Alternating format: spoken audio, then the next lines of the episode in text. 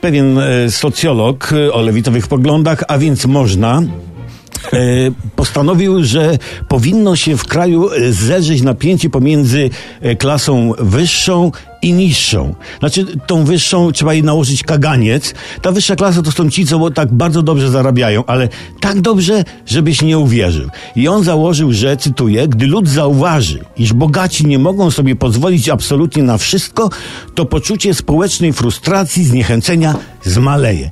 I zaproponował na przykład, żeby wprowadzić limit na latanie samochodem, e, samolotem, przepraszam, do 15 tysięcy kilometrów rocznie. Przekroczyłeś, przekonuje socjolog? No to sorry. No i słuchajcie, internet ciągnie bekę z socjologią. Ej, ty, ty, ty, hej, o, wie, wiecie, jak to tylko internet potrafi. Nie? Ale słuchajcie, społeczną frustrację, niezadowolenie można też zupełnie zlikwidować, mordując bogatych posiadaczy na przykład i zabierając im to bogactwo i wtedy będzie sprawiedliwie.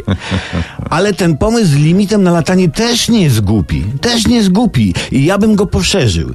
I na każdego obywatela bym nałożył limit latania samolotem, ale, i tu jest mój, podkreślmy to, mój myk, czyli genialny, znaczy tak jest, jest limit, ale z możliwością odsprzedaży nieprzelatanych kilometrów.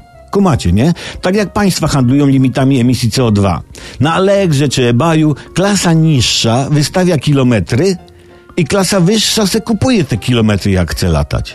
Nie? Państwa to nic nie kosztuje, biedni sobie nieźle zarobią i wszystkim będzie dobrze, do czego zawsze usilnie dążę, naprawiając otaczający mnie świat. Nie dziękujcie.